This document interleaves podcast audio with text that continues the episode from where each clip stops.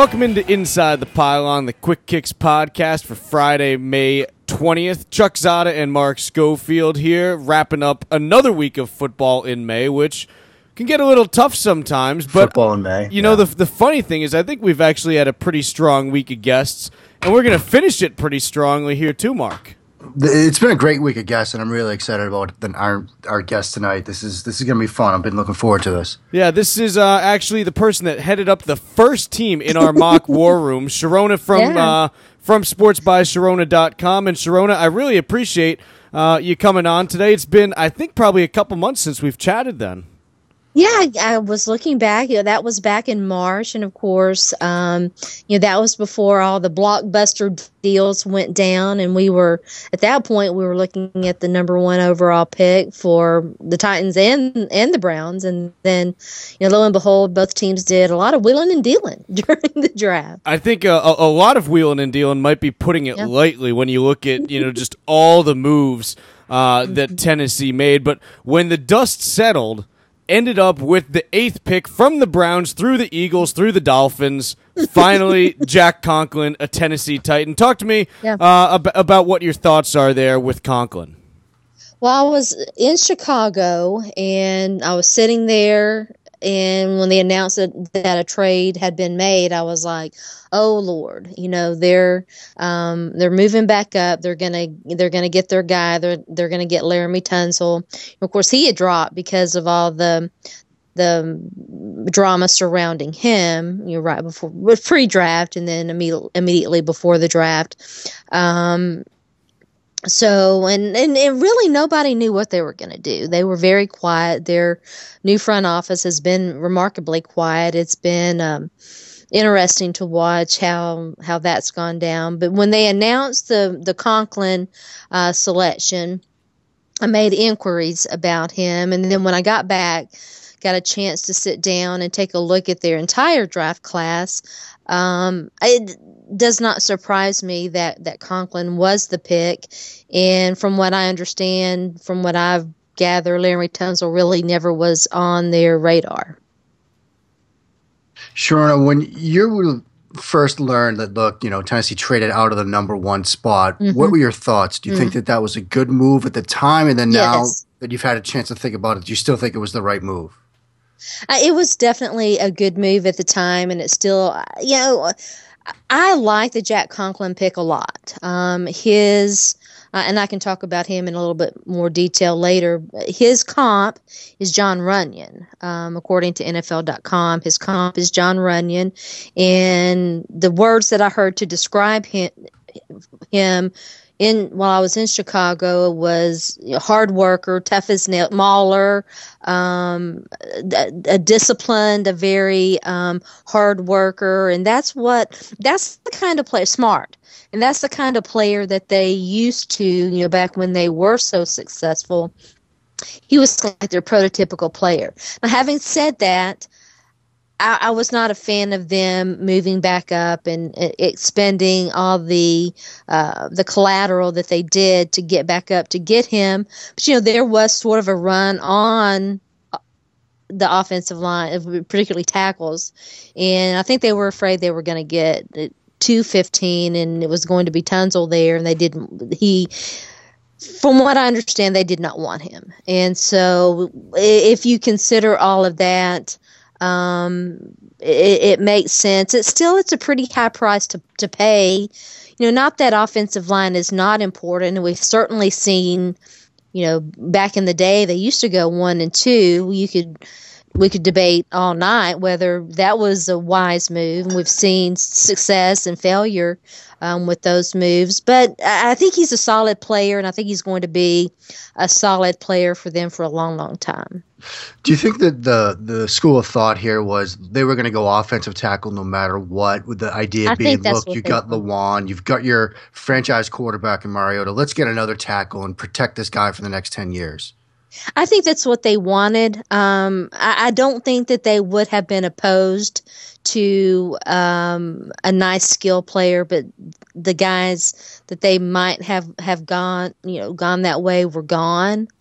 Um, you know, I was not surprised at all with the Derrick Henry selection. Well, a little bit, but but really not. Um, and I do think that they wanted to get a book, another bookmark tackle for Marcus Mariota. Of course, they've expended a lot of you know collateral in him too, and it, you know it makes a lot of sense to you know, to protect your, your young quarterback and and you could describe for for the Titans and for a lot of teams. Um, this wasn't a sexy draft for a lot of teams, but it was my kind of draft because it's a it was a very much a meat and potatoes kind of draft. A lot of teams really went for trench players and that's how you build a team you build a team from the inside out you build a team through the trenches and uh, that's what the titans they they did that and and i like that move well and the other great thing here sharona you look at how the titans have set themselves up for next year's draft even giving mm-hmm. uh, up that second rounder to move back up, uh, sending that over to Cleveland, they still do have an extra first rounder and an extra mm-hmm. third rounder now. So you're sitting there saying, look, we're going to have all yeah. these young guys that we can yeah. bring in to play with Mariota, yeah. and and we potentially have a nice window here the next five to six years now. Yeah, absolutely. But you know, they gave up a third round too from 2018, and you know, uh, listen, if it works out, nobody's going to care. You know, and that's isn't that the truth? I mean, the bottom line they start winning, and you know, if it works out, nobody's going to care. You know, but for the Titans and for their new general manager and uh, sort of new coach. Um, they the the Ruston Webster Webster era was sort of characterized by, and really Reinfeldt too did this as well a little bit. Um, they, for example, and this is a really great example, they just released Zach Mettenberger, a guy that they moved up in the sixth round who probably would have been there. Um, they've they've been in the habit of, and I don't want to say wasting, but um, in a way they have wasted draft draft picks, which is how you build your roster by moving up to get guys that might have been there. See, my philosophy is you let the draft come to you. Successful teams do that. Look at what the Patriots do. Yeah. But, I mean, you know, again, if it's successful, you know, nobody's going to care. Sharona, looking at the uh, some of the later round picks on day three here, couple mm-hmm. fifth rounders, a 6th mm-hmm. rounder, and two seventh rounders. Any of those stand out to you as players yeah. Uh, who may be able to make an immediate impact, even just on special teams this year? Yeah, I, I, tell you, I'm really excited about Sebastian Tretola. I think that um, he was a, an absolute steal. If I recall correctly, he was their sixth round draft selection, and he's going to give Chance Warmack a run for his money at that right guard position. And you know what? It would not shock me at all if he did not win it. He is uh, he's he is a football player, much much along the same lines of Jack Conklin. He is a guy that has been described as a road grader. Um, he, I, am really excited about him, and you know, I, I think overall, um, I, I really like their draft. What were your thoughts when they took Derrick Henry? I mean, obviously you've got, um, you know, a running back already in place. Yeah. Now you've got Derrick Henry, yeah. you know, coming off a Heisman winning season. I mean, that looks to yeah. be a pretty big backfield. What are your thoughts on that pick? Well, I tell you, um, a friend of mine on Twitter had had asked me the the selection was coming up and had sent me a tweet asking me who did I want the Titans to take, and I said Derrick Henry, and it, you know, two minutes later, Derrick Henry's name is announced. So I'm I'm pretty proud of calling that one. There you go. But no, I mean I, I like it. Um, you know I know that the sort of the quote unquote knock on Derrick Henry is, you know, one year wonder, you know, that kind of thing. But he, he's another guy who's a football player. And um, it, I was not the biggest fan of, of them trading for DeMarco Murray. And, and, I, and I know that DeMarco Murray is a nice player, but I just, you know, I think he's a little bit overrated and um, I wonder if he can stay healthy. And when you look at what Mike Mularkey has done and the direction it looks like the Titans are going in in terms of their their run game. Bishop Sankey doesn't fit. Really, I don't know that Dexter McCluster fits. Um, so Derrick Henry made an absolute ton of sense. You probably saw that video that came out, I think, last weekend of minicamp and Derrick Henry doing that little footwork drill with the bags, and he seemed to have a little bit of trouble with it. Now, that's nothing to worry about, right? I mean, all these people that seem to be I overreacting it. about I, it. Yeah, there was a it, it, was a video that somebody put on Twitter, and he was having trouble doing oh, one drill, and oh, people are like, "Oh my oh, God, Demarco Murray has nothing to worry about." But that's just silly talk, right? It, it's it's silly. I, I, you know sometimes you just consider the source and and keep it moving. Um, you know. It's May. You can you you can put a lot of emphasis on on uh, things that in, in, the long run aren't going to to make a hill of beans and yeah. um you know and i think that when you look at the production that Derrick Henry had in college, when you look at um, you know what he was able to do at Alabama, and you know, look, the SEC, and, and you know, I get criticized a bit for um, you know, thinking that the SEC is is too good, but it really is a good conference, and um, I, I think you just can't discount the production that he had there. Talking, uh, I, I, mentioned briefly a little bit earlier, uh, Marcus Mariota looking to develop uh, in his sophomore campaign here. What types of things would you like to see from him inside this offense to be able uh, to to really make the jump up to the next level yeah. here? Yeah from a statistical standpoint, I thought Marcus Mariota had really everything that you could want and then some from a rookie quarterback. I think for Marcus Mariota, it's important for him to stay healthy first and foremost. And so if if I were advising Marcus Mariota, I would say play smart you know, he is a guy who's not afraid. He's much along the lines of Jake Locker that way. And we saw what Jake Locker, you know, what happened to him, the injuries that, you know, derailed his career. And, uh, you know, I would say, you know, Marcus, I, I know that you want to win. I know that you want to pick up that extra yard. I know, you know, I would advise him to watch Russell Wilson. Uh, and, and Tom Brady, and you know the the greats who who will get out of the pocket, who will move around a little bit, but who don't risk their body unnecessarily. Now, the state of Tennessee obviously has the Titans, and it looks like they might be on the upswing. But there's another team in state right now that looks like be really mm-hmm. on the mm-hmm. upswing, and that's the Tennessee Volunteers. I mean, Stewart yeah. Mandel just released his mm. post spring top yeah. 25, and he has them at number eight. Eight. Mm-hmm. Is Rocky Top back, Sharona? Well, you know, this will this year will tell, and um, you know, it's it's a big year for Butch Jones and his football program. Uh, the the talent is there. Um, he's done a fantastic job of rebuilding the roster, bringing in um, good football players, uh, good skill players. You know, one of the things that that stood out in this year's draft. And then, you know, even though you didn't realize it, you come to find out the Tennessee Volunteers the past two years did not have a single draftable NFL player.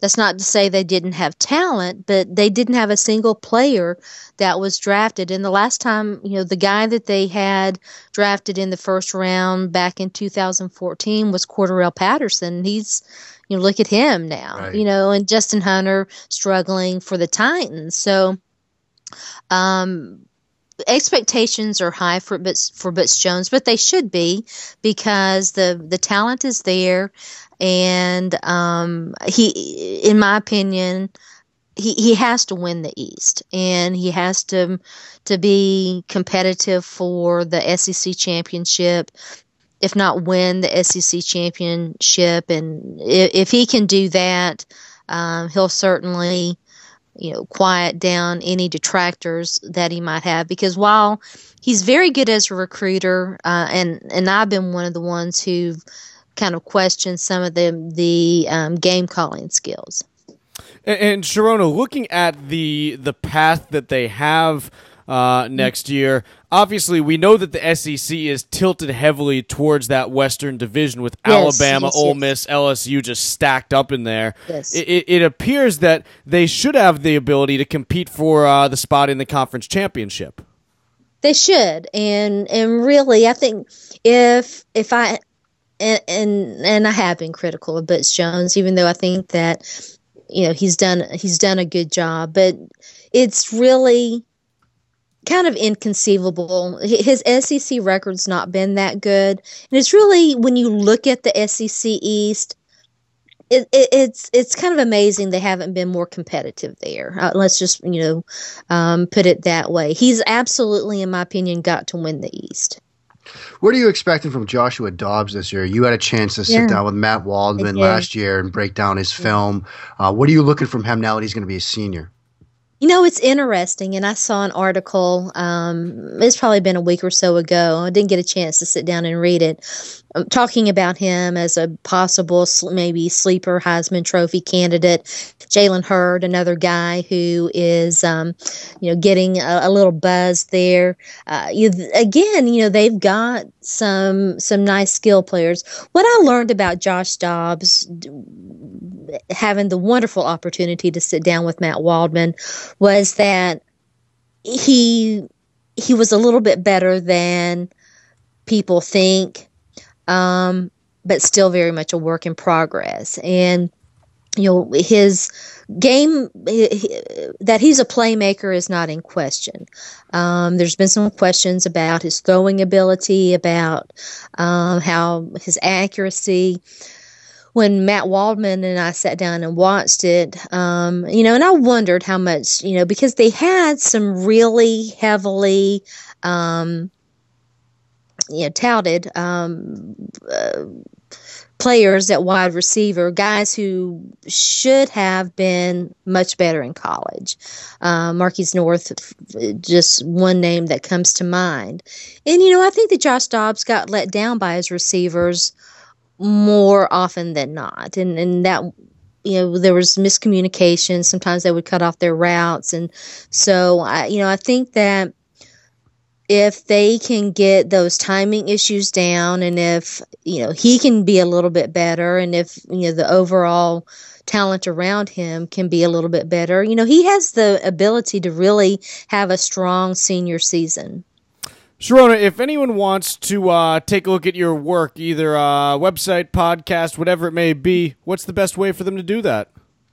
Yeah, just follow me out there on Twitter. It's Sports by Sharona, And um, hopefully, uh, I've been on a little bit of a hiatus with the podcast because I've been busy with a lot of other things. But um, we're hoping to bring that back in the next couple of weeks, certainly by by the time NFL training camps break ground, and there'll, there'll, be a lot of opportunity to talk about the Titans and some other teams. That you know, the AFC South overall had pretty good drafts. Very good. Well, Sharona, we're going to let you go now, but uh, right. why don't we plan on getting back together maybe sometime uh, during training camp? Sounds good.